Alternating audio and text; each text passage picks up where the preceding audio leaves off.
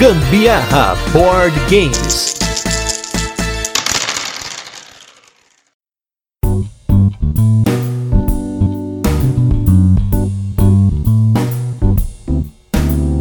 Fala galera, beleza? Aqui é Gustavo Lopes, Gambiarra Board Games, hoje com um episódio especial para vocês sobre um jogo que é amado por muitos, vendido em tudo e quanto é lugar do mundo, jogo de trenzinho. Você que é daqueles que tinha aqueles ferrorama quando era pequeno, eu tinha aquele ferrorama bonito, aquela coisa que só ficava dando volta, mas era muito legal. E hoje está com um especial de um jogo aí que abalou as estruturas dos jogos de tabuleiro moderno, que é o jogo Ticket to Ride. Hoje a gente vai falar da série Ticket to Ride. Para isso, como eu sou um mero aprendiz nesse jogo, tive algumas partidas do jogo base, joguei mais um que a gente vai falar aqui ainda hoje eu trouxe o casal mais tretoso de Ticket to Ride da história da humanidade.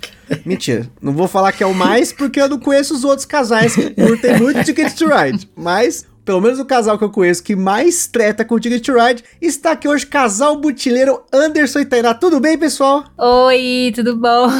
Olá, galera, tudo bem? Estou de volta. Eu estreando aqui, né?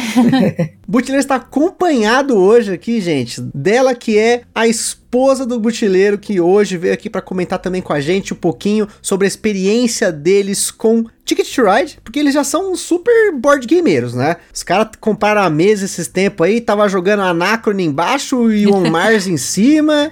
É mais ou menos isso. Que uso de mesa, hein, gente? Começando pesado. Mas, para quem não conhece, quem não acompanha o Gambiarra desde o começo, não ouviu esse momento do tempo que a gente comentou, o casal butileiro tem uma coleção de Ticket Ride na casa deles. Se vocês verem a foto da estante do butileiro, tem aquela coisa bonita, aquele monte de Ticket Ride fileirado, aquela coisa toda. E como a gente quer fazer um episódio especial sobre Ticket Ride, nada mais, nada menos do que chamar os dois para comentarem da experiência deles com esse jogo tão amado. Acho que para começar a gente podia começar falando do Ticket Ride como um todo, né? Porque basicamente tem algumas características que todos os Ticket Ride têm e, claro, o autor que é sempre o mesmo, né? De preferência. Né? Com certeza. Então vamos lá, o autor do Ticket Ride é o Alan R. Moon, um autor aí que tem um monte de jogo, apesar dele ser famoso pelo Ticket Ride. Tem jogos conhecidos aí como o Elfenland, que inclusive ganhador do Spiel des Jahres. Ele também fez alguns jogos como Airline Europe. O próprio Elfenland tem uma série de outros jogos que acabaram se desenvolvendo do Elfenland, agora eu não me recordo aí o nome específico de cada um. Elfenload né? também, né, que é, que é um derivado do Elfenland. E tem uma, uma, outra versão, se eu não me engano, do Elfenland menor também, assim. Também tem o Diamante, que se eu não me engano, ele no Brasil ele foi lançado como Tesouro Inca, eu tenho o meu aqui. Eu nem sabia, agora que eu tô sabendo, ó, pra vocês verem ao vivo aqui, conferindo sobre o autor. Eu não lembrava que ele era autor do Tesouro Inca, mas eu tenho o Tesouro Inca que saiu pela Grow, gente. Mas o Alan Moon ele é super conhecido, é um autor inglês e a série Ticket Ride, como a série mais famosa dele, é uma série de jogos de trem. Para quem não conhece, são jogos em que você faz rotas entre um ponto e outro para você conseguir fazer cartas de rota que vão incluir não apenas uma rota de um ponto a outro, mas de vários pontos a outros pontos, né? E ele é um jogo para 2 a 5 jogadores. Comentem aí, casal butileiro, o que mais que vocês podem falar que é característica dos jogos da série Ticket Ride. Bom, vou começar aqui falando um pouquinho. É um jogo que tem um espaço muito especial no meu coração, gosto muito. Com certeza, eu sou a pessoa que mais estimula o Anderson a comprar tudo que é lançado de Ticket. Com certeza. Não importa que as pessoas lancem, eu compro, porque eu realmente gosto muito. É um jogo que eu falo para ele que é massagem no cérebro, assim. Eu realmente saio muito descansada de uma partida de Ticket, apesar de ser um jogo de tretas. é, porque eu vejo que é um jogo que, por mais que ele seja, hoje até considero ele simples, assim, na ideia dele, que é construir rotas e cumprir objetivos, é um jogo que nunca é o mesmo, nunca é a mesma partida. A gente sempre precisa otimizar a estratégia, combinar os diferentes objetivos que saem na mão. Então eu acho que ele tem esse, esse charme, assim, de sempre surpreender, apesar de ser um jogo simples que pode ser jogado qualquer dia, assim, durante a semana, não precisa de um momento especial para pôr na mesa. É engraçado que você comentou algo como você sai descansado de uma partida de Ticket to Ride, para mim é o sentimento oposto. Porque quando eu jogo Ticket to Ride, Eu, eu, na verdade, eu não jogo tanto Ticket Ride porque eu fico ansioso na partida. Por quê? Eu vou contar aqui as minhas experiências rápidas aqui, né? Eu pego lá as minhas cartinhas do objetivo e tal. Ah, eu vou fazer isso, vou fazer isso e tal. Porque tem objetivos do Ticket Ride, tem rotas que acabam tendo uma sinergia. Porque você usa o mesmo ponto inicial, você pode ligar uma com a outra e fazer né, um caminho só. Você faz várias rotas, são vários tickets, né? Porque para quem não conhece Ticket Ride, você tem cartas de coloridas, de trens coloridinhos. E essas cartas você junta elas na sua mão e depois você gasta elas para conectar esses pontos que são rotas com trenzinhos coloridos. Você tem lá a rota que tem três trenzinhos azul. Então você tem que pegar três cartas de trenzinho azul, descarta e você coloca os seus trens naquela rota. Só que qual é o problema? Existem algumas rotas que Claro, você pode bloquear o amiguinho. Então, se você tá fazendo aquela rota bonita e vem um capial e coloca os trenzinhos no meio do caminho, você tem que dar um puta de um retorno ali, você tem que dar a volta para conseguir chegar nessa rota. E a minha ansiedade é justamente porque, até hoje, todas as partidas que eu joguei de Ticket Ride, nunca ninguém me bloqueou a ponto de eu precisar fazer uma volta imensa para cumprir um objetivo que eu conseguiria fazer numa linha reta. Mas o fato de ter essa possibilidade me deixa muito ansioso. Eu fico olhando ali o pessoal jogando, meu Deus, estão chegando perto das minhas rotas, meu Deus, não vai acontecer, vai me bloquear, vai bloquear. Eu acho que isso me dá um pouco de pânico só, mas que bom que você joga. Isso assim, acontece né? com muita frequência aqui em casa, na verdade. Sim. Assim, é. O pessoal até fala: ah, o Ticket Ride é um jogo que com dois jogadores ele é muito frouxo. Cara, porque você não, nunca viu eu e a Thay jogando juntos.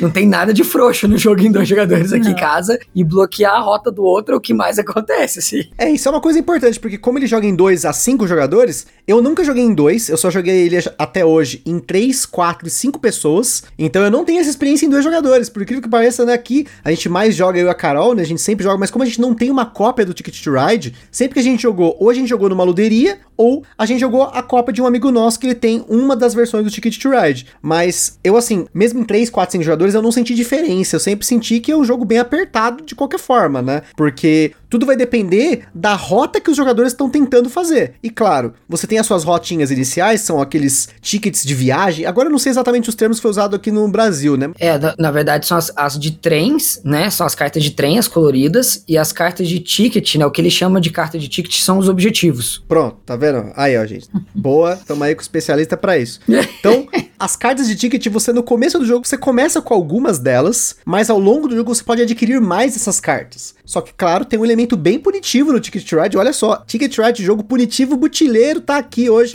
Anderson Butileiro, jogo de punitivo, veio aqui, falou que não gostava de jogo punitivo. Tá aí, ó, Ticket Ride punitivo. Porque se você é dar uma de malandro, não, eu vou conseguir fazer várias rotas, vou pegar mais ticket aqui. Se você terminar a partida com rota que você não cumpriu, é ponto negativo na cabeça, certo? É ponto negativo na cabeça. Inclusive aconteceu comigo esse sábado agora, né, tá? É. A gente foi jogar com os amigos, a gente jogou o Europa em cinco jogadores, e aí eu fui tudo alegrão no, no meio do jogo. Ah, vou pegar aqui mais objetivo. Eu peguei um objetivo de 18 pontos que eu não consegui cumprir, tomei 18 pontos na cabeça no final do jogo. É, assim, eu saio descansada mais quando a gente joga em dois mesmo, porque aqui em casa também a gente é muito parceiro, assim, a gente, né, não deixa de pegar uma rota importante porque o outro quer, mas também quando, por exemplo, a gente acabou todos os objetivos, dá para acabar o jogo, a gente pergunta assim, pode acabar o jogo? É seguro acabar o jogo? Se o outro fala assim, não, eu preciso de mais duas rodadas, a gente vai dando uma enrolada. Uma segurada. Então a gente ah. também não deixa o negócio. É, mas também assim, a, a, gente não joga uma versão muito sangue nos olhos, assim, né? Tipo, ah, acabei meus objetivos, vou começar agora a só fazer umas rotas soltas só para sacanear os outros né? Que a gente tem amigo que joga assim. É. Né? Tipo, ah, já cumpriu o meu objetivo grande, agora eu só vou ficar colocando rota pequena para sacanear os outros, travando as rotas dos outros. né? Tipo, a gente não joga desse jeito, mas eu já fui. Caraca. É que o pessoal de torneio joga assim, cara. Tipo, porque você bloquear o objetivo do cara, você tá querendo, você tá justamente causando que ele tem que perder os pontos do objetivo dele, né? Então, é uma estratégia de jogo igual o Carcassonne, né? De torneio, que é jogar sacaneando outro cara, roubando o terreno do outro cara, né? No Ticket é a mesma coisa. Aí quando você vai pra torneio, os caras jogam sangue nos olhos. E gente, quando joga de dois, não joga assim. Assim, eu nunca cheguei a jogar tão competitivamente assim. É bom saber, ó. Aprendendo aí a estratégia de torneio. Aqui em casa, por exemplo, Carcassonne, a gente já usa um pouquinho dessas estratégias de torneio, de você colocar estrada na frente dos castelinhos lá, né? Das cidades. Eu nunca lembro se é castelo ou cidade. A gente fala que é castelo, mas acho que é cidade. A gente também chama de castelo, mas é cidade. é cidade, né? Você coloca a estradinha na frente da, da cidade para causar, para não poder fechar nunca mais.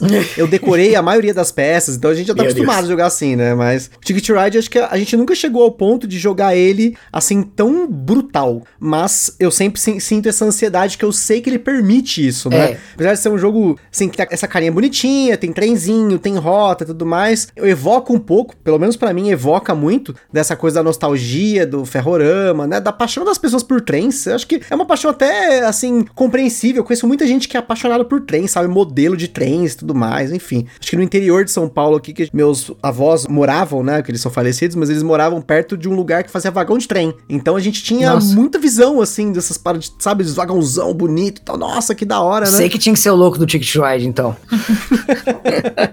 Eu acho que, na verdade, a questão do Ticket Ride é que ainda não clicou comigo. Tem algumas coisas que eu vou comentar ao longo aqui do cast, né? Mas Hoje não é um jogo que eu tenho na coleção e não pretendo ter por enquanto, assim. Talvez uma versão ou outra, um dia, quem sabe, porque eu acho ele um jogo bonito, ele é um jogo que atrai muitas pessoas, só que, assim, por experiências minhas, só até hoje minhas aqui, com as pessoas que eu joguei, geralmente quando a gente jogou Ticket to Ride, a gente não teve uma boa experiência para as outras pessoas. Eu tive uma boa experiência, mas porque eu ganhei, né? Porque... e geralmente porque a gente, assim, a diferença de pontos foi sempre muito bruta, assim. Porque no Ticket to Ride, gente, Pra quem não conhece, né, novamente, quando você acumula essas cartas de trem na mão, você pode ficar acumulando, acumula, acumula, acumula, depois você começa a detonar uma rota atrás da outra, né? E com essa questão do bloco, muitas vezes eu bloqueei as pessoas não intencionalmente, simplesmente fazendo as minhas próprias rotas, né? Porque tem algumas rotas que são concorrentes desse baralho de tickets. Então vai acontecer. Já teve caso de uma amiga nossa sair no meio da partida. Eu não sei se foi por conta de bloco, mas eu tive a impressão de que ela tava querendo fazer uma coisa, não deu certo, ela fez outra, não deu certo, ela viu que não ia dar certo, ela largou a partida. Ela largou Nossa. literalmente, tipo. Famoso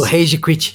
Cara, nos primeiros 20 minutos da partida, pode ser que seja outro motivo, não- na- a gente não quis perguntar tudo mais. É, é uma situação complicada, né? Eu nunca vi isso acontecer Sim. assim com frequência, né? Mas pode acontecer no Ticket Ride, né? Assim como qualquer jogo. É, Mas qualquer jogo, imagino, sim. eu acho que o Ticket Ride mais porque muita gente ouve o Ticket Ride, ah, é jogo gateway, jogo de entrada, jogo base e tal. E ele tem algumas manhas ali que eu não sei quanto aos demais jogos, a gente vai explorar um pouco disso agora, mas guys. Eu acho que o Ticket Ride ele permite que isso aconteça, como por exemplo esses blocos meio fervorosos aí, né? O que eu acho é que talvez pessoas que joguem jogos assim mais pesados, jogos mais estratégicos, mais longos, que demandam mais raciocínio assim do que você vai fazer, quando vem assim um bloco do ticket, não ficam tão de cara quanto às vezes alguma, sei lá, ocupou algum espaço em algum outro jogo mais longo, tipo Feudum, Anacron, essas coisas assim. Então, acaba levando um pouco mais na esportiva um bloco do ticket do que levaria talvez um jogo mais longo e pesado e Por- sério, né? Porque ele é mais contornável também, né? Como Também. até o próprio Gustavo falou. Às vezes você leva um bloco, você consegue dar uma volta e fazer. É muito difícil num jogo de dois e três jogadores, assim, você levar um bloco que você não consiga contornar. Com quatro e cinco já é mais provável de acontecer, assim. Ah, tem uma cidade ali, por exemplo, ah,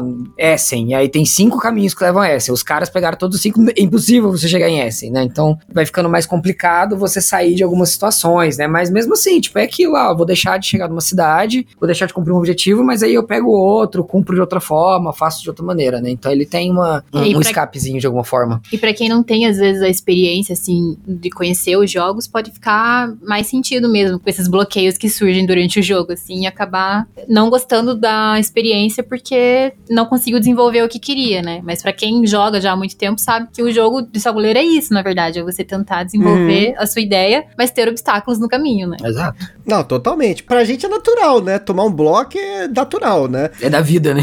É, na vida, é do jogo, é do jogo. As primeiras vezes que, que eu propositalmente bloqueei a Carol em algum jogo aqui em casa, eu senti que foi meio pesado, assim, né? Teve uma vez que a gente tava jogando Porto Rico, se eu não me engano, e eu bloqueei ela usando o capitão num momento ali que ela perdeu muita coisa por eu ter usado o capitão. Mas a partir daí a gente começou a jogar outros jogos que até tem o conflito direto. Logo, logo aí vai ter cast, a gente vai falar um pouquinho sobre conflito, interação, o Butileiro vai participar aí, Opa. a gente vai fa- falar um pouquinho sobre isso, mas eu acho que como é um jogo que aparentemente é leve, né, pra gente é muito leve, mas quando eu falo leve, assim, é um jogo tranquilo, é fazer rota com um trenzinho, pega a cartinha, acumula a cartinha colorida na mão, descarta as cartinhas, põe seus trenzinhos, mas ele é muito mais do que isso, e não só muito mais do que isso, mas hoje a série de Kit Ride é muito mais mesmo, assim, Mesmo. é- vocês vão, vão ver aqui que tem al- alguns jogos, né, dessa série, que eles são até mais pesados do que eu gostaria, né, mas aí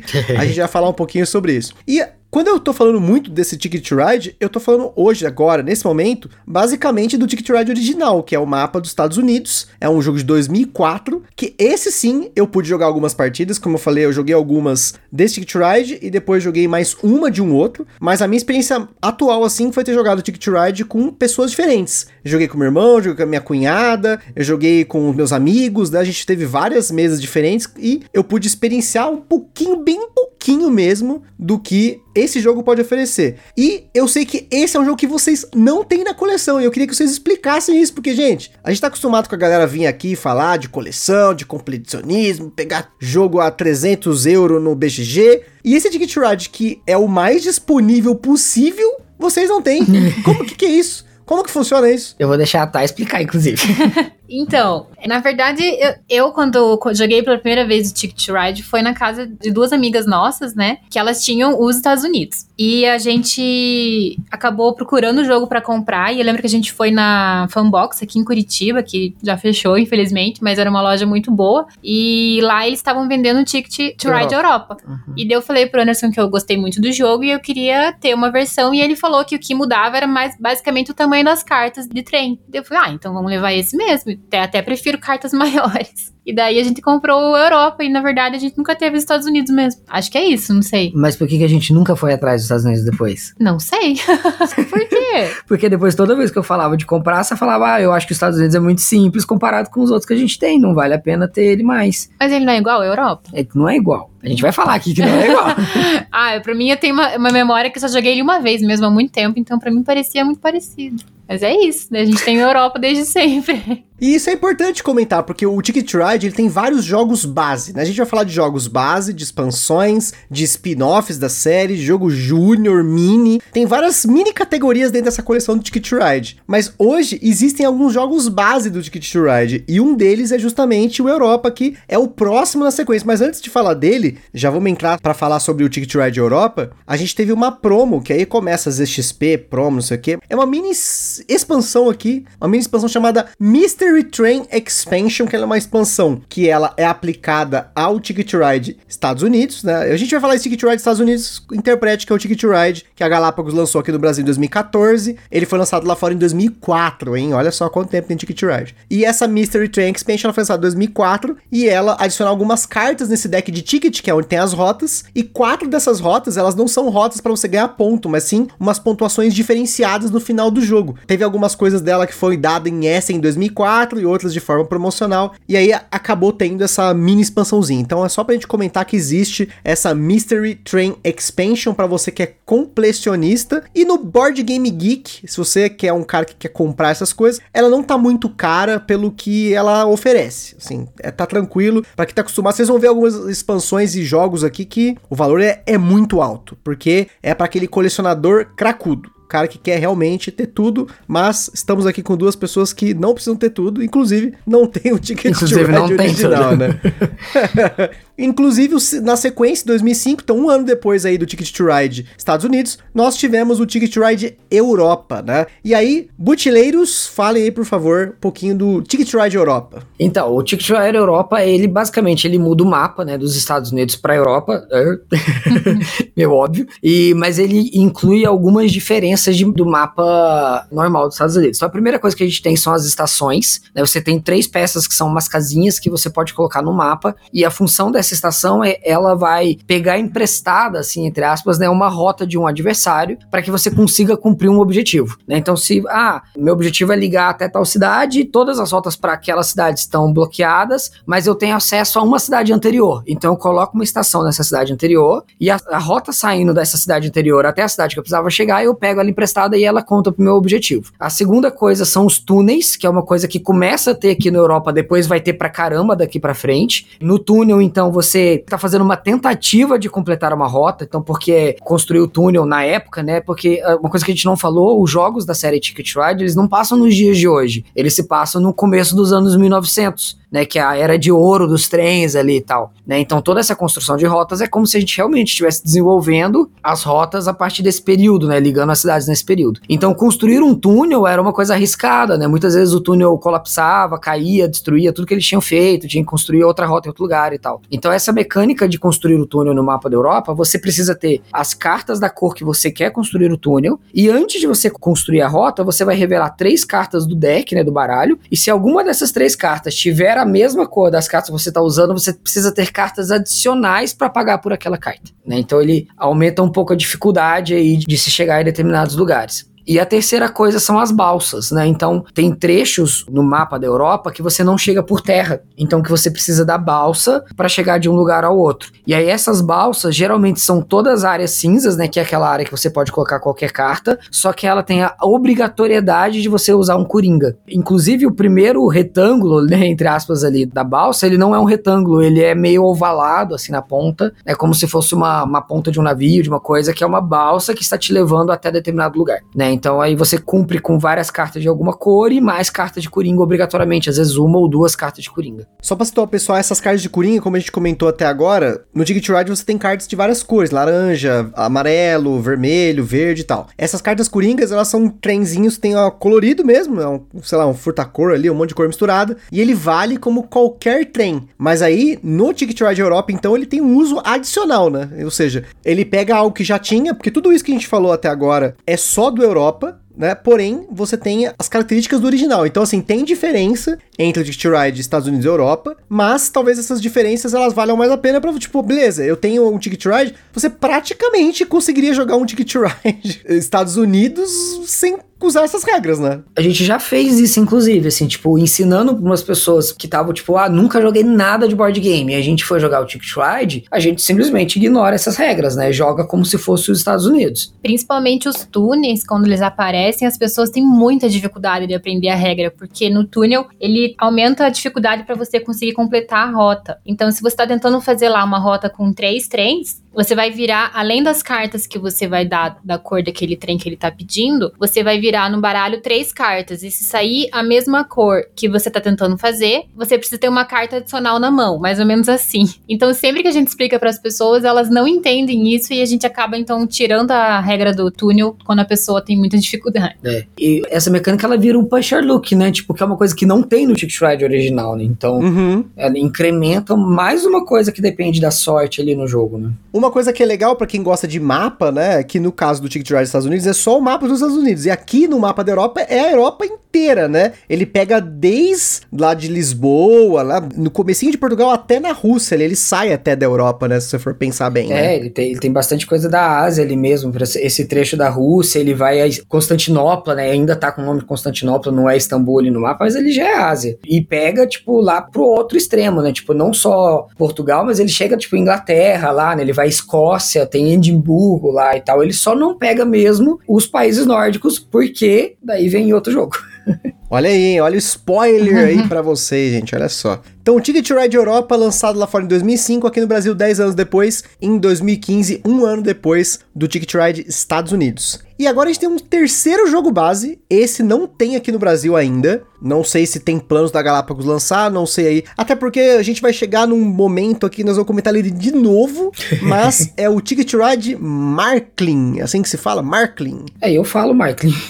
que é um jogo de 2006, mais um jogo base do Ticket Ride, e segundo o BGG, ele é uma versão, entre aspas, mais pesada do Ticket Ride. Explica aí pra gente, o que, que, tem a ver esse pesado nesse Ticket Ride? Porque a gente já colocou primeiro o jogo base, aí Europa, a gente colocou essas, a estação, colocou os túneis, colocou o balso. O que que entra nesse Markling que torna ele, entre aspas, mais pesado? Primeiro é importante falar o que é o Marklin, né? Só para as pessoas se situarem. O Gustavo já falou de Ferrorama aqui, e o Marklin é uma franquia de lojas alemã de Ferrorama. Basicamente é isso. É tipo, são lojas que vendem miniaturas de trem, brinquedos relacionados a trem, vários acessórios com temas de trem. A gente chegou aí numa loja da Marklin lá, lá em Essen, né, Thay? Que aí, tipo, a gente viu, tipo, Ferrorama, miniaturas, várias coisas desse tipo. E aí, então, porque o jogo Ticket Ride estava fazendo muito sucesso, essa marca meio que patrocinou, né, né, cobrou ali da Days of Wonder para criar uma versão Ticket Ride para eles né? Então o Ticket Ride Macklin é o Ticket Ride da loja. E aí eu imagino que ele não deve vir pro Brasil justamente por isso, porque não faria sentido nenhum pra gente aqui, né? Uma franquia uhum. lá da Alemanha, não é uma coisa nossa brasileira. Então não faria muito sentido ele sair aqui. Inclusive, se eu não me engano, ele só saiu na Alemanha mesmo, viu? Eu acho que ele não saiu, tipo, uma versão dos Estados Unidos ou tal, pra essa versão do jogo. E o que, que ele muda mecanicamente? Então ele tem ali uns passageiros que são. Eu não lembro como que ele era no jogo original, mas quando ele foi readaptado eram meeples, né? Que você coloca nas cidades. E quando você cria uma rota, ligando uma cidade a outra, você pode pegar para você os passageiros que estavam numa dessas cidades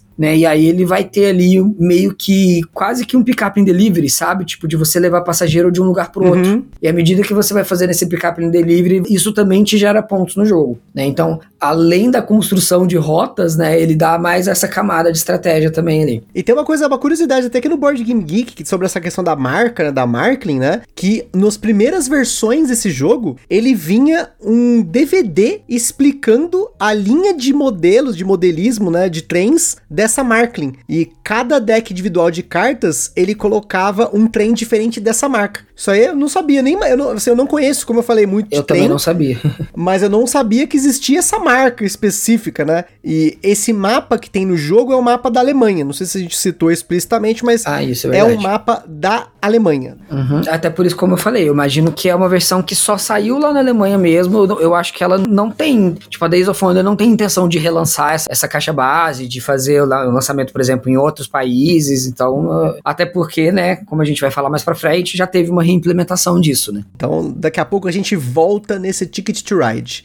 Na sequência, saiu em 2006 também a expansão USA 1910. Como o Butileiro comentou, a gente fala do Ticket Ride, da época do Ticket Ride, a gente tá falando aí no pós-18xx, né? Pra quem ouviu o episódio 18x, 18x está fazendo as ferrovias, né? Tá começando a desenvolver, vamos dizer assim, a malha ferroviária. E aqui no Ticket Ride a gente já tá desenvolvendo a era de ouro dos trens, né? Então, claro, são jogos totalmente diferentes, não coloque os dois no mesmo balaio, tá, gente? É importante situar que apesar de serem jogos de trem, eles são jogos completamente diferentes. Vou lançar uma polêmica aqui então. Ainda hoje, nesse episódio, eu vou comparar os dois jogos. Lá vem. lá vem. Mas nessa expansão que foi lançada em 2006 lá fora, ela foi anunciada aqui no Brasil pela Galápagos, com previsão, pelo menos a data desse cast, previsão para lançar ainda nesse mês de outubro de 2021. Ele é uma expansão que tem 181 cartas, são 35 novos tickets de destino, um bônus novo que é o Globetrotter, que é por você completar o maior número de tickets, geralmente geralmente das partidas que a gente joga aqui, geralmente sou eu, então gostei desse bônus. Quatro cartas daquela expansão Mystery Train, que eu comentei mais cedo aqui, e um deck com 141 cartas para você substituir as cartas do jogo original, que são 30 cartas de destino, 110 cartas de trem e a carta da rota mais longa, porque além de você poder fazer os ticketzinhos e cada rota vai te dar pontos de você coletar cidades diferentes, ainda assim você também tem uma carta que é a rota mais longa, que também é uma carta que eu gosto muito, por isso que quando eu falo dos combos, não é só você combar duas rotas ou três rotas diferentes com uma, uma única rota de trem seus com alguns bracinhos no máximo. Mas você ter também a rota mais longa, vai te dar ponto pra caramba. E nessa expansão tem três formas de jogar o Ticket to Ride original, que é usando só as cartas de destino do 1910 e a Globetrotter. Tem uma variante chamada Big Cities, que só são com as cartas do 1910, que são chamadas de Big Cities, e o Mega Game, que aí você coloca tudo junto, que provavelmente ele vai dar uma partida com mais alternativas para você fazer de rotas, mas assim, estou apenas chutando com base no meu conhecimento limitado de Ticket Ride. mas é, na verdade, esse 1910 ele foi feito para substituir as cartas do jogo original, que era aquela carta Mini USA, né, a Quimera, e depois o Europa e o Macklin vieram com a carta é, USA padrão, que são as cartas grandes. Então eles fizeram essa versão 1910 meio que para substituir as cartas do jogo original original pelas cartas grandes também, sabe? Então por isso que ele vem de novo todas as cartas do jogo original, mais as cartas do 1910 e por aí vai, entendeu? É, eu, todas as vezes que eu joguei, eu joguei com essas cartas pequenininhas, né? Eu, assim, eu não teria problema nenhum com essas cartas Mini USA, até porque eu tenho um estoque de Mini USA aqui. Depois que eu vendi meus Zombicide lá, as coisas todas, sobrou um monte de sleeve aqui. Tem um monte, gente. Mas um esse é, o, é o único, aqui. viu? O único Ticket Ride que saiu com Mini USA foi o, o original, os Estados Unidos. Depois todo o resto é padrão USA. Eu confesso que eu não gosto muito das cartas pequenininhas, porque tem uma coisa que esse jogo tem que ser ressaltado, é a arte desse jogo, que é muito bonita bonita. Em todas as expansões, os jogos base, tudo que foi feito do jogo tem uma arte muito bonita, até em relação à trilha de pontos em volta, assim, cada uma com seu detalhe. As cartas de trem tem algumas versões delas também em cada jogo. Então, eu acho que a carta maior acaba permitindo até um, nessa parte, assim, pro jogador ele ter uma experiência a mais, assim, poder curtir a arte, porque é muito bonita mesmo. Se a Tainá falou, quem sou eu para falar o contrário? e eu acho que também, para quem fica acumulando muita carta, assim, com as cartas maiores é um pouco mais fácil de segurar. Você ficar segurando Sim, 18 é cartas pequenininhas, você fica um baralhinho na mão, né? Exatamente. é bem isso mesmo. Aí só pra pontuar, o Big Cities, tá? Ele, ele, vai se repetir depois, a gente vai falar já daqui a pouco dele. O Big Cities simplesmente é um grupo de cidades, eles escolhem ali as 10 maiores cidades dos Estados Unidos e depois no Europa eles fazem a mesma coisa, 10 ou 12, se eu não me engano. E aí você tem um deck de cartas que é só com essas cidades, né? Tipo, é ligando essas cidades entre elas. E aí a dificuldade é que você não tem rotas pequenas, sabe? Tipo, ah, de uma cidade para cidade próxima e tal. Uhum, Sempre sim. vão ser é, cidades bem espalhadas pelo mapa e aí todos os objetivos são, né, maiores, tem que ligar pontos que estão mais distantes um do outro, que fica bem legal, eu recomendo bastante. E o Mega Game, meu Deus, ficou, ficou uma loucura, porque se mistura tudo, fica muito mais difícil de você fazer uma leitura do jogo, né? Porque quando você joga muitas vezes o mesmo mapa do Ticket, você praticamente decora as, as rotas, assim, né? Tipo, ah, o jogador tá saindo de A ali, indo para aquele lado, eu já sei onde ele quer chegar. Ele quer fazer Lisboa Danzi, que a gente sempre fala, né, amor? Uhum. Então, quando você mistura as Big Cities com as do normal, cara, fica imprevisível o jogo, fica bem legal. É, eu imaginei que fosse isso, então eu chutei certo e olha só, é. coloquei a bola no gol, gente. Tá vendo como que é o negócio?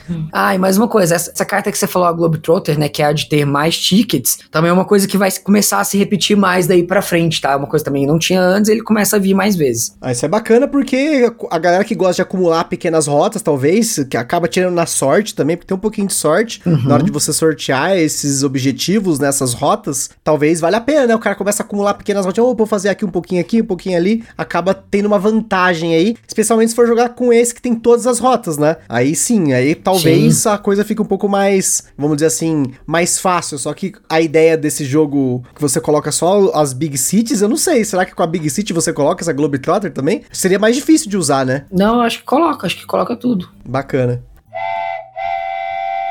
Agora o próximo jogo base, esse sim agora estava falando do mapa da Europa. Faltou uns países, faltou país, porque não coube no mapa. Mas uhum. aqui nós temos agora o Ticket to Ride Países Nórdicos. Saiu lá fora em 2007. Ele é um jogo base. E aqui no Brasil ele foi lançado em 2019. Comenta aí, casal butileiro, como é esse Ticket to Ride Países Nórdicos? Ah, esse tem um lugar especial no meu coração.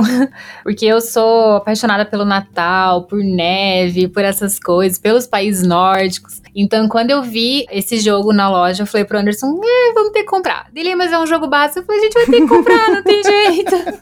Olha aqui a neve caindo na capa, a gente vai ter que comprar. O mapa é todo coberto de neve, né? Ah, tipo... é muito lindo. É assim, é, é muito bacana dele, porque realmente ele é um jogo bom para menos jogadores. Então torna mais apertadinho, mais competitivo. E para mim, a experiência, assim, da arte, como eu falei, faz valer a pena ter o jogo além de além da Europa, além dos outros bases que a gente tinha. Esse é um que eu gosto de jogar agora, vai chegar o Natal em dezembro com certeza vou colocar na mesa, com musiquinha do Natal no fundo.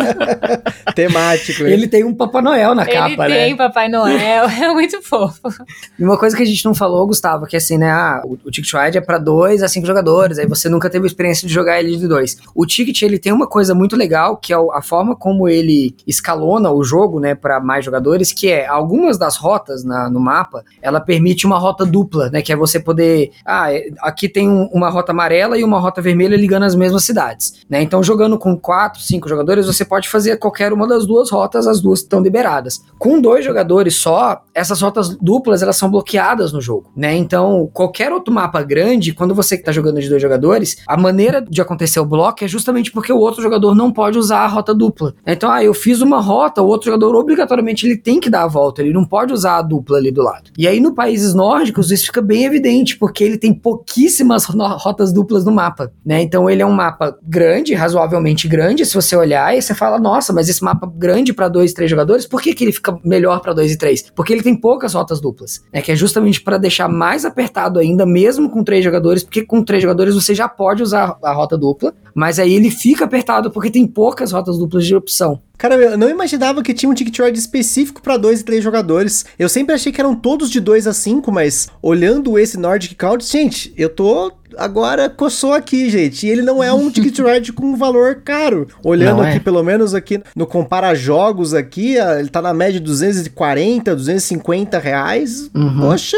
É, ele, assim, o tamanho da caixa dele é exatamente o mesmo dos outros, né? Ele é uma caixa padrão uhum. Days of Wonder, né? 30 por 30 e tal, 12 de altura, blá blá. É exatamente o mesmo tamanho, só que ele vem menos trens, né? Ele só tem três cores de trem. Inclusive, não são as mesmas cores de, dos outros jogos base, né? Porque os outros têm sempre azul, vermelho, amarelo amarelo, verde e preto, né? Nas outras caixas. E esse, como ele é todo temático ali e tal, então é até legal, porque aí você consegue misturar os trens dessa caixa com da outra, se você tiver mais de uma caixa base e tal, né? Para dar uma variada, assim, fica bem divertido. E ele, infelizmente, ele tem só um mapa, né? Que é o mesmo caso dos Estados Unidos ou da Europa, inclusive a gente não tinha comentado isso ainda. O mapa dos Estados Unidos só vem os Estados Unidos, o mapa da Europa só vem a Europa. E aí, os países nórdicos, eles também só tem um lado, que é o países nórdicos, né? Então, assim, você tá comprando um jogo para menos jogadores, que vem menos componentes, que a, assim, a diferença de preço é muito pouca para os outros mapas, mas ele é focado em dois e três jogadores. Nossa, ele é muito bonito. Eu vou concordar com a Thay que a arte dele é linda, gente. Caramba. Uhum. Nossa, muito bonito. Tem uma cidade, essa aqui é uma cidade importante para mim, que é a cidade de Tallinn. Meu irmão morou em Tallinn durante um ano aqui e tal. Ele trouxe uns jogos pra gente de lá também aqui Olha e tal. Aí. Então tem, tem, um pouquinho de história. Mas a, os tons de azul, esses tons mais é, aurora, assim, talvez, sei lá, tô chutando, mas são tons mais azuis, assim, tão bonitos que, Sim. sinceramente, eu acho que até o final desse podcast, talvez a gente tenha um membro Ticket Ride da família. Aê. O Gustavo já tá com o Ticket Ride no carrinho lá de compra, só esperando terminar mais um o podcast. Convertido. só tô esperando pra ver qual que fica o frete mais barato e tal, né? Tem que, tem que fazer os cálculos. Corrigindo posso... uma falha de caráter, né, Gustavo? Aí, vamos, Aproveita é, aí que tá é, chegando né? Natal, já fica temático. Olha aí. Nossa, gente, muito bonito mesmo. Confiram depois o Ticket Ride de países nórdicos aí, que tem aqui no Brasil Galápagos. A Galá... Pra quem né, ainda não se tocou, né? A Galápagos Jogos é a editora que lança o Ticket Ride aqui no Brasil. Então, todos os jogos, tudo que a gente vai falar que tem no Brasil, saiu pela Galápagos Jogos. É importante falar que assim, ó, 2014, 2015 saíram os dois primeiros, né? Os originais. E a gente ficou muito tempo sem ter nenhum lançamento da linha do Ticket Ride pela Galápagos, né? Então, verdade, verdade. Se ficava sempre naquela cobrança, ah, Galápagos, traga os outros, traga as expansões e tal. Mas a partir de 2019 eles começam a trazer as outras coisas. Então, se eles demoraram um pouco, mas começaram, né? Trazer as expansões, os outros jogos base, que tava demorando a sair no Brasil. Pois é, e agora a gente tem uma família grande que tá aumentando aqui, né? A gente já vai chegar nisso, mas família Ride do Brasil, para quem curtiu algum desses jogos e quer ir atrás de mais jogos, vocês vão ver que tem bastante coisa disponível aqui no Brasil.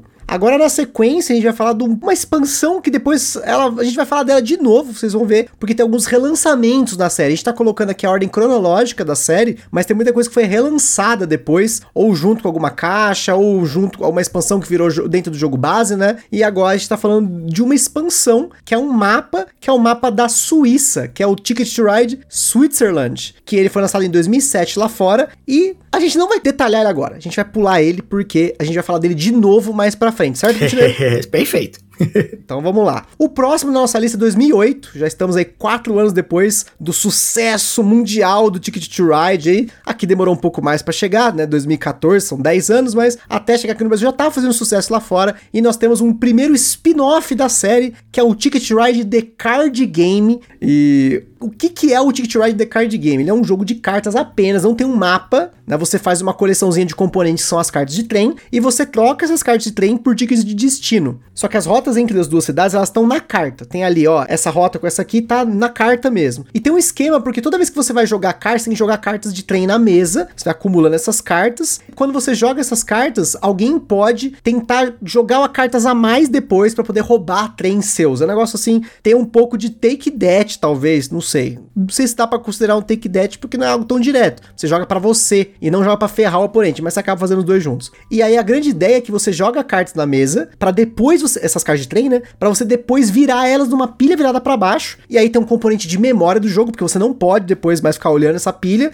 E o que, que vai acontecer? No final do jogo, você ter que lembrar: olha, eu coloquei cinco cartas verde, duas vermelhas, quatro azul, sei lá, para que no final do jogo você revela todas as rotas que você acumulou e você compara com esses trens que você virou na sua pilha, para ver se você cumpriu essas rotas. Então, assim, eu achei uma dinâmica muito diferente. Não é um ticket to ride, assim, ele tem a ideia de você fazer rotas mas é completamente diferente a dinâmica do jogo. Tem o tema do jogo, tem as cartas de ticket e tal, a arte e tudo mais, mas é muito diferente. E eu confesso que eu achei muito interessante. Só que não é um jogo fácil de achar, né? É, acho que ele ficou out of print muito tempo também, assim, porque eu, eu acho até que ele não fez muito sucesso, viu, Gustavo? Eu, porque a Days of Wonder nunca teve, tipo, nunca teve interesse de relançar ele, né? Só pra pontuar aqui, né? Ele é um jogo que tá com uma nota 6.1 no BGG, tipo, é uma nota muito baixa pra série do Tick Ride, geralmente tem notas bem altas. Então acho que ele não fez muito sucesso mesmo, talvez até por isso ele deu uma sumida depois. É, eu acho que esse componente de você primeiro tem que baixar o trem na mesa, poder ter o trem roubado, né? Porque tem essa questão, porque você coloca, se eu não me engano, posso estar enganado, os cracudo aí podem comentar, quem tem aí em casa esse jogo, mas sei lá, eu jogo três trenzinhos vermelhos. Aí se você jogar quatro trenzinhos vermelhos, eu meio que perco os meus trens, porque você é como se tivesse roubado a minha rota. Só que você tem que jogar primeiro na mesa, para depois você jogar na sua pilha pessoal com ela virada para baixo. Então talvez por conta dessa interação ser realmente um bloco muito da cara, né? Não é essa coisa tipo, ah, eu posso dar uma volta na rota e tal. Não sei se isso fez muito sucesso. É. E tem uma expansão que veio nesse mesmo ano, 2008, que é uma expansão para todos esses jogos base, Estados Unidos, Europa, o Marklin, Nordic e até com o mapa do Switzerland, que é o Ticket Ride The Dice Expansion, que é uma expansão que você joga com cinco dados customizados no lugar das cartas de trem.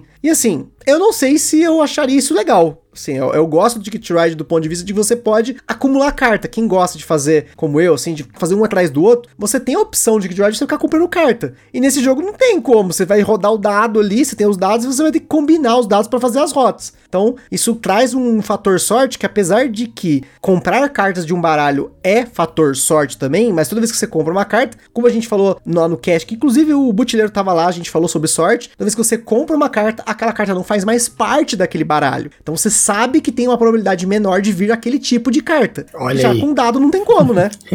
é, ele vira um push or look maior, assim, né? Porque no ticket você tem as cartas abertas, você não vai sempre comprar do monte fechado. Então você tem um controle ali, podendo comprar as cartas abertas, você vai pro monte se você quiser. Essa versão com dados, ele vira muito push or luck, mas ele ao mesmo tempo ele elimina essa coisa de você ficar, a gente fala de cavando, né? Cavar o monte até achar a carta que você precisa. Então você rola os dados ali, se deu, deu, se não deu, não deu. Né? E aí ele tem uma coisa, não sei se você chegou a jogar o Yahtzee, né? aqui no Brasil ele saiu como Ian pela Grow. Uhum. Sim, sim. Que é aquele jogo, você rola os dados, aí você rola cinco dados, você quer três, você separa os três, rola os outros dois, aí saiu mais um que você quer, você separa, rola o último. Ele é mais ou menos que isso, esse Dice Expansion, sabe? Tipo, você vai rolando os dados até sair a combinação que você quer. Ah, eu tô fazendo uma rota de três trens. Dos cinco já saiu os três que eu quero, você já pega e usa. Né? Tipo, ah, já saiu os três azul, já pega e usa os três azul e não precisa rolar mais. Ah, tô tentando fazer uma rota de cinco, poxa, você tem que ficar, continua rolando até conseguir tudo, né? Então ele vira muito mais push or luck do que das cartas, assim, né? No, então é, realmente é, depende muito do gosto da pessoa. Aqui em casa não funcionaria, com certeza. É, acho que aqui em casa funcionaria situacionalmente, vamos dizer assim, dependendo das pessoas que a gente ia jogar, mas comigo eu acho que eu já não gostaria porque eu já tenho para mim como ponto negativo, não tão negativo como muitas coisas de outros jogos, mas assim, essa coisa de você cavar para procurar carta, porque muitas vezes você quer fazer aquela rota específica e não vem a maldita daquela última cartinha vermelha que você precisa, né? ou as duas últimas vermelhas, ou as três é. vermelhas que você precisa. Porque aí tem outras pessoas que estão acumulando na mão, e pode acontecer sim, já teve partida de Ticket Ride, eu vou comentar quando chegar nesse específico, que cada um ficava com uma pilha de carta na mão, era um negócio insano, mas já vou falar sobre isso quando a gente chegar na hora certa, né?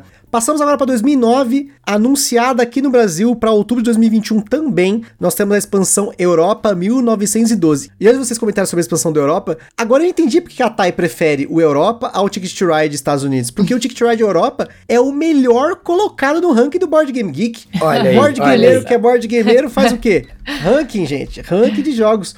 Só para deixar essa informação, né? o Ticket Ride Europa, ele tá em 127 no BGG, no ranking principal, e ele tá em 21 em jogo família. É o Ticket Ride mais alto da família Ticket Ride aí. Então, se você quer o jogo mais bem cotado nessa amostra da sociedade board gameira mundial, Ticket Ride Europa é o mais votado, mais bem cotado aqui, né? Não que a Thay sabia disso, mas é.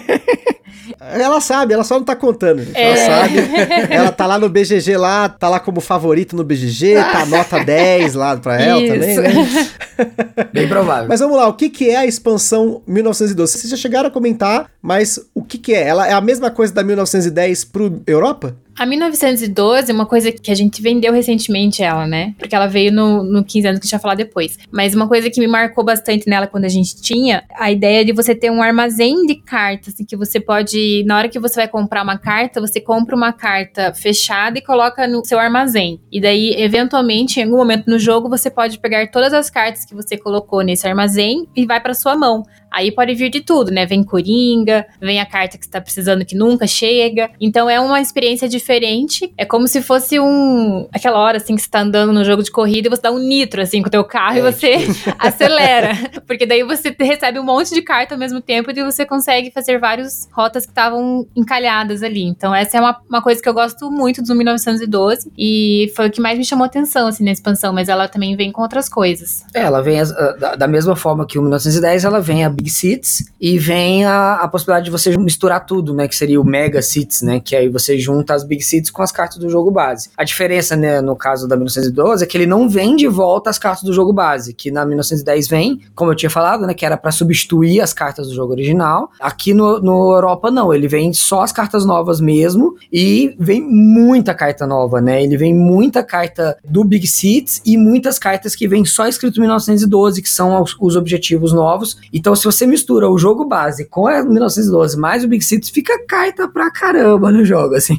Então, é, mas aí volta no que a gente falou, né? Quanto mais cartas de rota você tiver, mais imprevisível o jogo vai ser e mais oportunidades você vai ter de fazer tickets, né? Então, cada um vai pesar o que, que acha melhor, né? Exatamente. Assim, uma coisa que vale pontuar é que, assim, ah, vai vir muitas cartas de rotas novas. Mas, assim, ó, ele não aumenta o número de cidades que tem no jogo. Se você pegar ali uma probabilidade, né? Tipo, entrar quantas cidades tem no mapa, quantas cidades ficam relativamente perto uma da outra para que você possa ter tickets. Então, meio que os tickets novos que ela adiciona, eles sempre vão combinar com alguma coisa que você já estava fazendo antes, né? Tipo, ah, vou usar o exemplo do, do Europa aqui de novo. Você está fazendo ali Lisboa, Barcelona, Madrid, quer chegar em Paris. Aí o Lisboa-Paris tinha no jogo base. Aí agora vai sair, sei lá, um Barcelona-Marseille, sabe? Tipo que você meio que já vai estar tá fazendo nessa rota, né? Você vai ter que fazer um desvio muito pequeno para cumprir um segundo objetivo, né? Porque não tem muito como ele fugir das cidades que já existem no tabuleiro, né? Ele não vai colocar é, agora você tem que ir para a cidade do país lógico. Não tem, não tem como fazer isso, né? Então ele fica limitado às cidades que já, já estão no tabuleiro. Ele só te dá opções diferentes de onde partir e onde chegar, sabe? Mas meio que coincidindo com o que já tinha antes, assim, muitas vezes. Então, e aí a expansão, como a gente sempre fala aqui, vale a pena ter expansão ou não? Depende. Se vocês jogam tanto quanto o casal botineiro joga Ticket Ride, especialmente a Europa, foi o base deles, talvez valha a pena ter expansão. Se não, sempre a gente recomenda jogue bastante o jogo base até você falar assim: poxa, agora eu realmente preciso de uma expansão. É, a gente tem do Europa, a gente tem mais de 30 partidas, considerando só o jogo físico, né? E sem nenhuma expansão. Né? Então a gente tem mais de 30 partidas entre nós dois só da Europa. Então, isso quer dizer alguma coisa. Pouquinho, né? Nem gosta, né?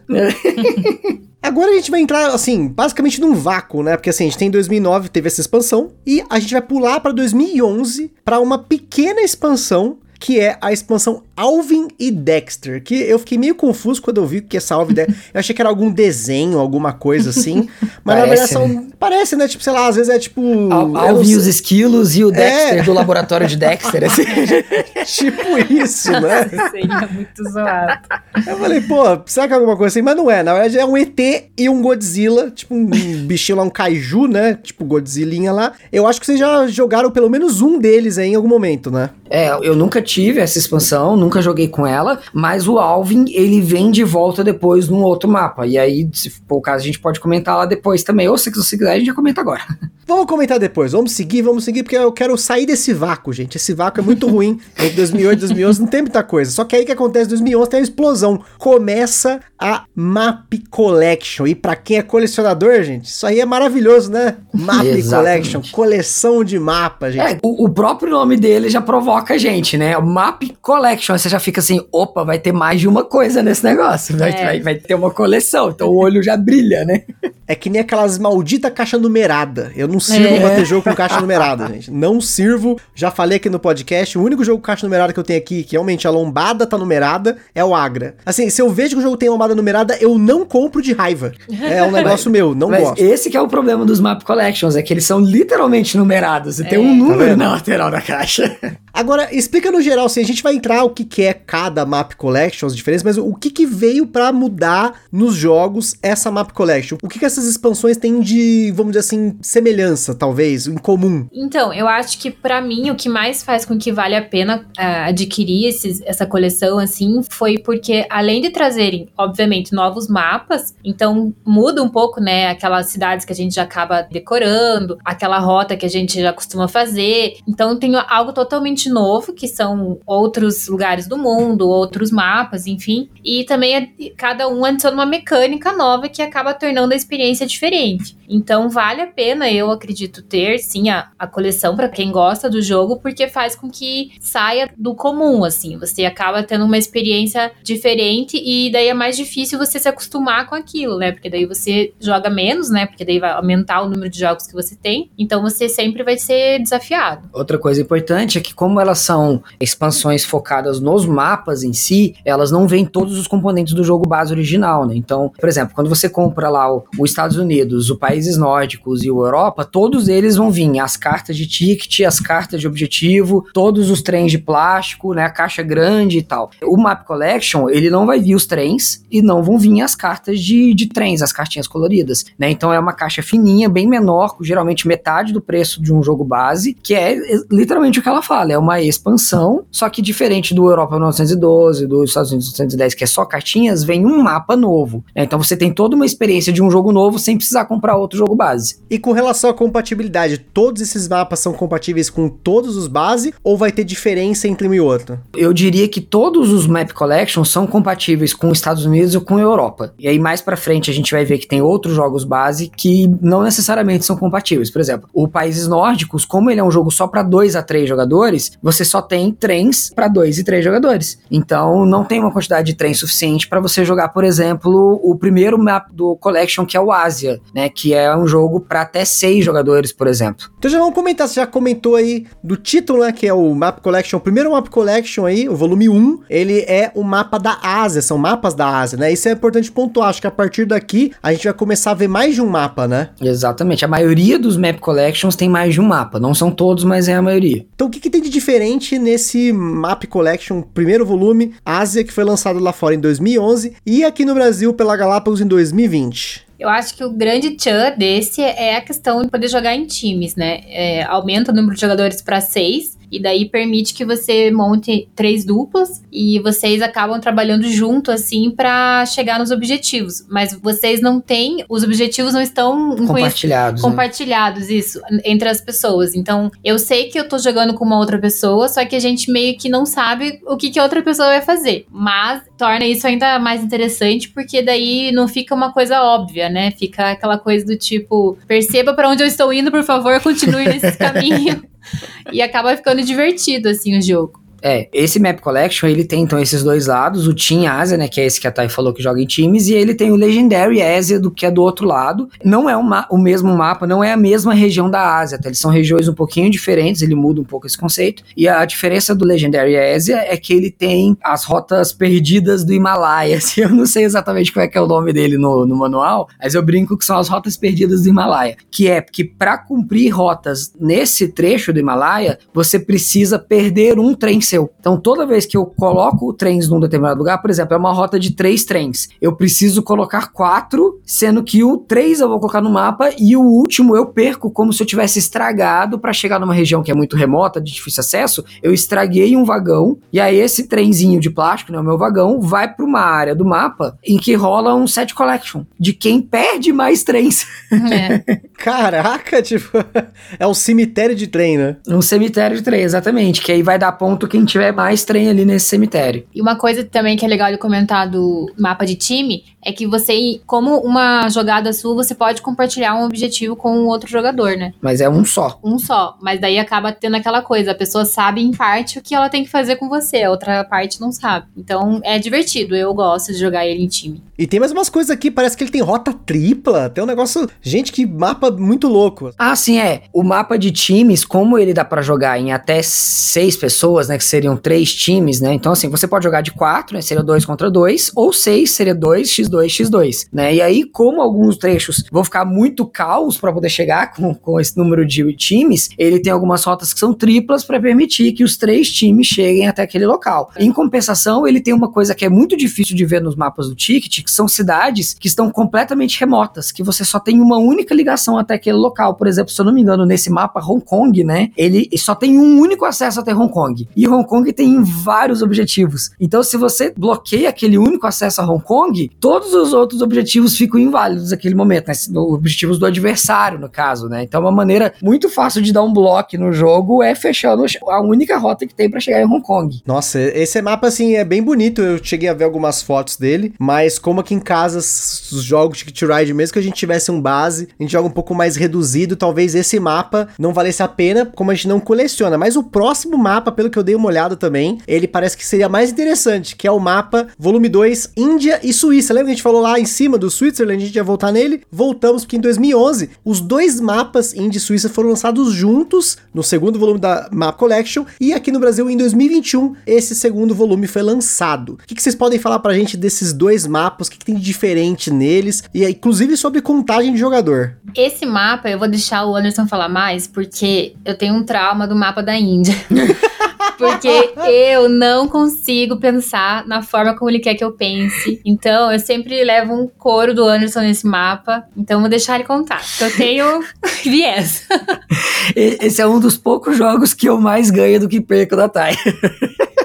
Eu não consigo, explica. Então vamos lá. O mapa da, da Suíça, então, que a gente não falou lá antes, ele é um mapa específico para dois e três jogadores também. Ele é muito parecido com o Europa. Eu diria que o Suíça é exatamente o Europa focado em dois e três jogadores. Então ele tem os túneis, ele tem aquelas rotas mais difíceis de cumprir, ele não tem muita diferença de mecânica em relação aos outros. Então, assim, o Suíça é o Europa focado em dois e três jogadores. Já o Índia, cara, ele dá um nó na sua cabeça porque ele tem as mandalas. O que, que é uma mandala? Fala no mapa da Índia. É que você tem objetivos específicos que você tem que conectar duas cidades, mas não é em linha reta, é fazendo um círculo. Então você tem que sair da primeira cidade, a cidade A, chegar até a cidade B e voltar para a cidade A por outra rota diferente. Então você fecha um círculo que ele chama de mandala no jogo. E Thay, ela não consegue fechar os círculos nunca. É que eu penso muito pela maior rota, linha reta. Então é muito difícil eu tentar fazer circular, é, né? Daí o Anderson sempre faz muito ponto, porque daí dá mais ponto quando você consegue. É, assim, não é que você não pontua se você ligar a cidade A na cidade B. Você pontua X se você ligar a A na B. Mas se você fizer a mandala, você pontua mais do que X, entendeu? Ela pontua mais pontos. Então eu já jogo, já assim, ah, eu, eu já saí da cidade por um lado, eu já começo a sair pelo outro também, sabe? Tipo, pra encontrar as duas lá na cidade B. E aí a Thay fica olhando assim, mas o que, que, você tá fazendo? Por que, que você tá fazendo assim? Ela não, não vai, assim, sabe? Ela demora um pouco para pegar o ritmo. E ele tem uma coisa muito louca, cara, porque assim, tem alguns objetivos pequenos que são fáceis de você ligar as duas cidades duas vezes, mas tem um cara que é uma cidade lá no norte do mapa e a outra lá no sul e você tem que ligar ela duas vezes. E cara, é muito difícil, porque aí pode rolar um bloco muito facinho. Né? Ah, liguei, fiz a primeira ligação da A na B. Na hora de voltar, teve um bloco no meio do caminho que eu tive que dar uma volta, só que dando a volta eu vou passar por uma rota onde eu, eu mesmo já tô. Nossa, cara, dá um nó.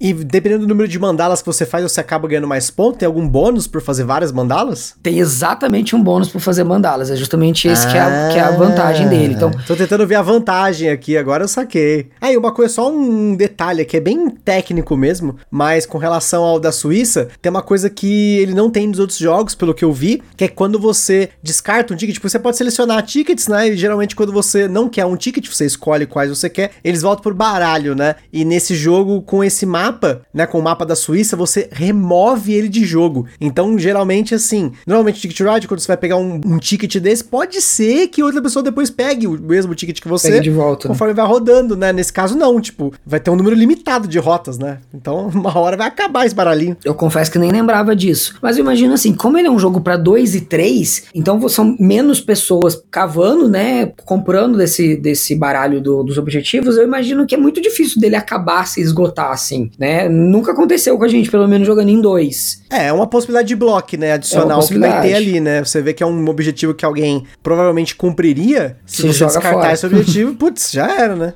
Agora o próximo Map Collection Volume 3, lançado lá fora em 2012, não tem aqui no Brasil, é o The Heart of Africa. O que, que ele tem de bom aí para oferecer para vocês? A Thay tá aqui assim pra mim, eu não lembro, eu não lembro.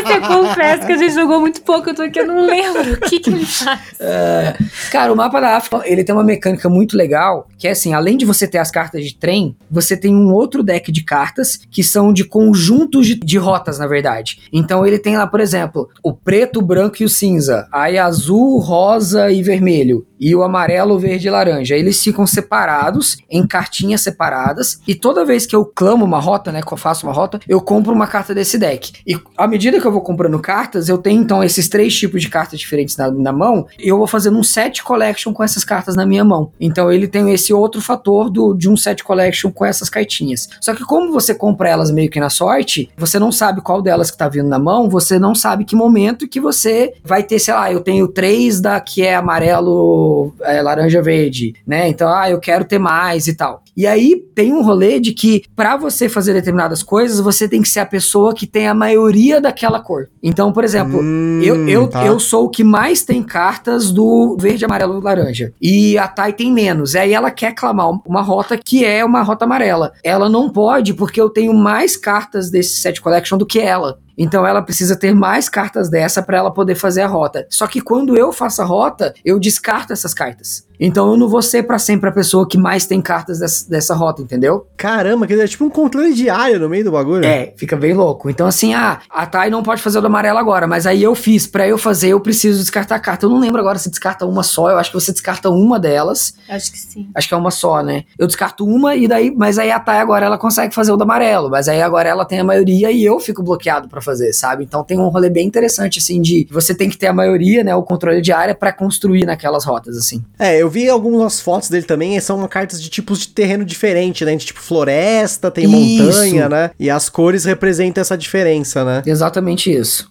Agora, o próximo expansão aqui, gente, essa aqui também é de 2012, mas essa aqui é uma mini expansão. E, inclusive, essa é uma das mais caras que você vai achar aí, por conta de provavelmente ter sido uma expansão que saiu só num determinado tempo do, na, da história do Ticket Ride. E aí já viu, Board Gameiro, que é Board Gameiro, tá com o preço lá em cima, que é a expansão Halloween Frighter. E essa expansão ela consiste em conjuntos de trens e estações com o tema de Halloween. E é isso, gente. É uma expansão estética. Ela é muito bonita. Realmente, pra quem gosta dessa coisa diferente, né? Que joga muito, quer ter aquele trenzinho diferenciado, tipo formato de abóbora, umas paradas assim. É muito bonita. Mas a média dele no BGG Market está em 120 dólares. Então, você nem queira imaginar quanto fica pra mandar pro Brasil. Porque aí tem frete, tem taxa e é aquele forte abraço. Essa Halloween Fighter, ela é um conjunto de trens. Ela tem uma única cor e, tipo, só um dos jogadores vai jogar com esses trens diferentes. É tipo esse Play Pink que saiu agora, entendeu? Aí, tipo, Uhum. você vai ter o rosa a mais. Nesse aqui, você vai ter os trens de abóbora. Tipo, é isso. Só um jogador vai jogar com os trens de abóbora. Gente, tem que ter muito amor pela série mesmo, assim, até o ponto, aquele amor doentio, né? Aí você consegue pegar um negócio desse, por favor, né? Um conjuntinho de trem, gente, 120 dólares, você manda fazer em algum lugar capaz de ser mais barato, você faz quanto você quiser.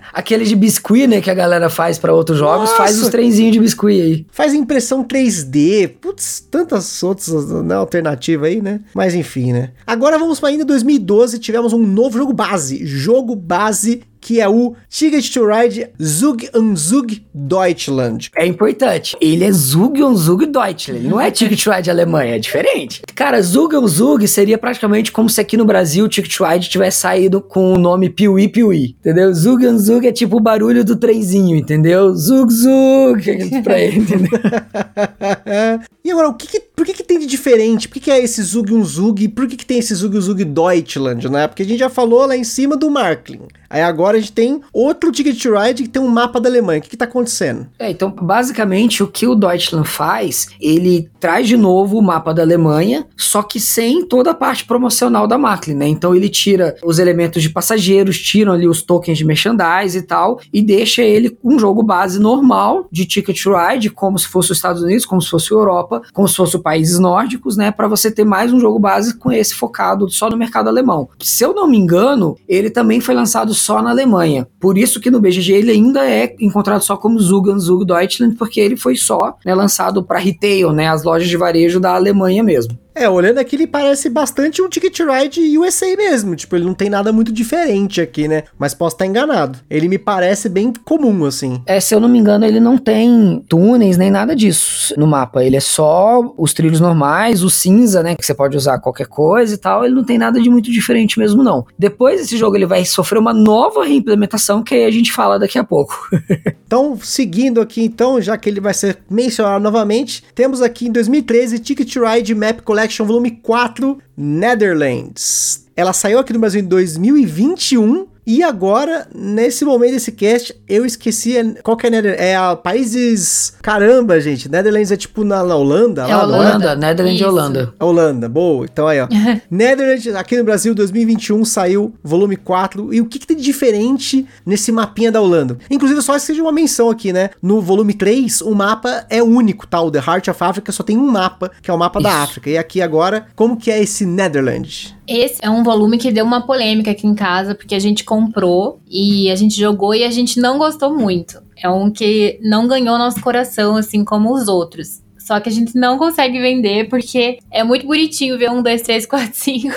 E daí o Anderson fala: ai, ah, não vou vender, porque vai ficar um, dois, três, cinco. E a gente joga, sabe? Mas não é um jogo assim que a gente acha que é muito legal. Uma coisa que ele adiciona é a questão das moedas para você pagar quando você vai fazer uma rota. Então você além de administrar as cartas de trem, você também precisa administrar o seu dinheiro. Só que o dinheiro ele é muito curto assim. Então é uma coisa que não, não é tão administrável, na verdade. Eventualmente vai faltar e vai dar ruim. Então acaba ficando um jogo que você começa a sofrer mais que precisa, assim, sabe? Então, aqui em casa a gente não gostou muito, mas traz essa mecânica do dinheiro, que é uma coisa que não tem nenhum outro ticket. É, eu acho que assim, talvez esse mapa, o problema dele aqui em casa seja porque ele não é um mapa para dois jogadores. Porque qual que é o rolê do dinheiro? Todo mundo já começa com dinheiro ali, e aí quando você faz uma rota que chega numa cidade que o outro jogador já tinha chegado, você precisa pagar pro outro jogador o dinheiro daquela rota que você tá, como se você estivesse comprando do outro jogador o direito de usar essa rota. Então, por exemplo, ah, eu começo ali com cinco moedas, eu chego num lugar onde a Thay já tá, eu tenho que pagar essa moeda para ela. Em dois jogadores, como o mapa fica um pouco mais frouxo, pode ser que aconteça dela não me devolver essa moeda, ela não faz nada no jogo que ela precisa me pagar de volta. Aí acaba as minhas moedas, eu tenho cartas na mão para fazer as rotas, mas eu não tenho a moeda, né? Então, Puts. com mais jogadores, eu imagino que o dinheiro ele vai girar mais na mesa. Tem como você ganhar dinheiro de fora também fazendo algumas coisas, você ganha dinheiro do, do banco, né? Você ganha fazendo algumas coisas. Só que às vezes você pode ficar totalmente travado no jogo, porque você tá sem as moedas, você não tá conseguindo fazer nada para ganhar do jogo, a moeda, ganhar da mesa, e você tem as cartas, tem trem, mas não consegue baixar. E você tem um esquema de empréstimo nele também, pelo que eu tava olhando aqui, que você paga ponto para pegar dinheiro. Isso, mas é, é, muito legal fazer punitivo. isso, né? É muito é, então, punitivo. Acaba ficando um pouco frustrante, assim, porque você tá lá com a tua estratégia, conseguiu fazer a rota na cabeça, tem as cartas de trem e não consegue fazer, e daí você fica meio preso, assim. Então não, não é o melhor que tem. É, tipo, eu não lembro se é exatamente isso, mas se eu não me engano é assim, ah, você vai pegar cinco moedas e perder 20 pontos no final. É um negócio meio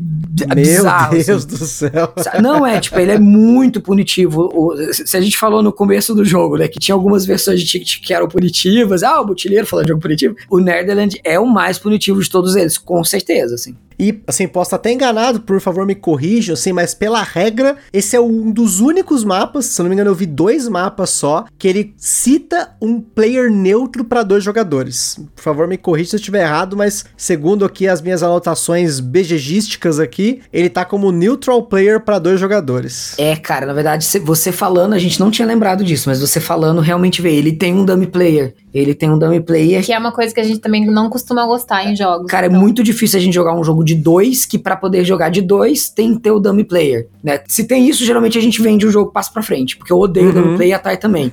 e o Netherland também tem o dummy player. É. E aí ele tem exatamente isso, de que você joga por você e joga por um dummy player. Aí joga o Atai, a Atai joga por ela e pelo dummy player. Aí volta para mim, sou eu e o dummy player, por aí vai, né? Então, existe até essa maneira de você fazer uma jogada do dummy que faz beneficiar você e você ganhar a moeda. Eu acho que inclusive é assim que a gente ganha a moeda do banco, se eu não me engano. É, eu não É lembro quando agora. o Dami faz, é um- aí ele paga pra gente. Realmente é um jogo que a gente joga pouco. É, eu não lembro com todos os detalhes, cara. Eu te confesso que ele é um que não conquistou muito a gente, sabe? Eu, eu conheço pessoas que consideram esse o melhor mapa, mas pra gente ele é o pior mapa.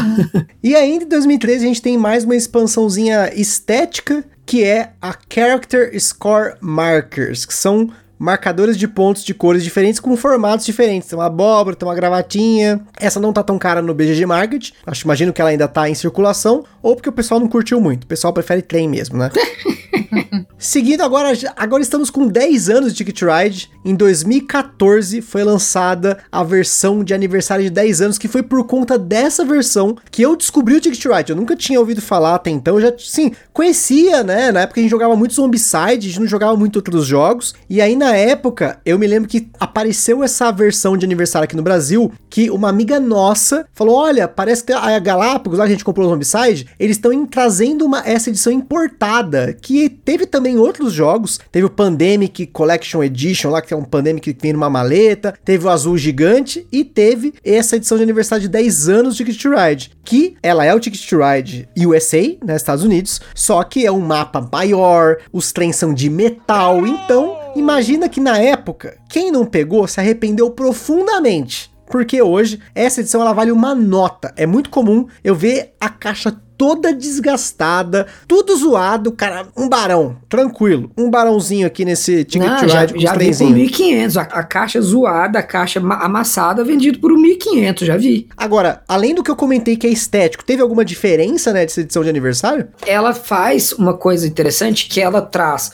o jogo base mais o 1910. E aí, como ele tá trazendo o 1910, ele já traz as cartas grandes, né? Ao invés de ser as cartas pequenininhas do jogo original, ele traz todas as cartas grandes, né? Padrão USA. E tudo que tem na 1910 traz junto, tudo na mesma caixa. Mas é só isso também. E tem os containerzinhos, né? Além dos trens, né? Tem uns containerzinhos, umas caixas, umas latinhas, né? É, inclusive, na hora que você falou que os trens são de metal, eu fiquei pensando se não é só a caixinha que é de metal. Eu não lembro dos trens em si serem de metal, pra ser bem sincero, cara. Eu acho que eles são de plástico, porém pintados. Ah, pode ser, pode ser, ó. Correção aí, gente, ao vivo aqui. Acho que a minha memória falhou aí, porque eu, eu ouvi na época só pouco falar desse jogo, nunca mais eu fui procurar mais, porque nunca me interessou, sempre achei muito caro, né? Na época que ele saiu aqui, ele já era muito caro e hoje, então, é inacessível pra mim, que não tô acostumado. Prefiro ficar aqui com países nórdicos, hein, ó. Até o final desse cast, países nórdicos aí, ó. Mas realmente, são, os trens são de plástico, eles são pintados, eles têm formatos diferentes, e aí você tem as Isso. latinhas que você coloca eles dentro. Então tem essa diferenciação aí nessa versão de aniversário de 10 anos. Eu tô até vendo aqui que é interessante no BGG. Vai cinco boxes, né? Cada um com 48 trens finally sculpted. que é tipo, que são feitos de uma maneira Tipo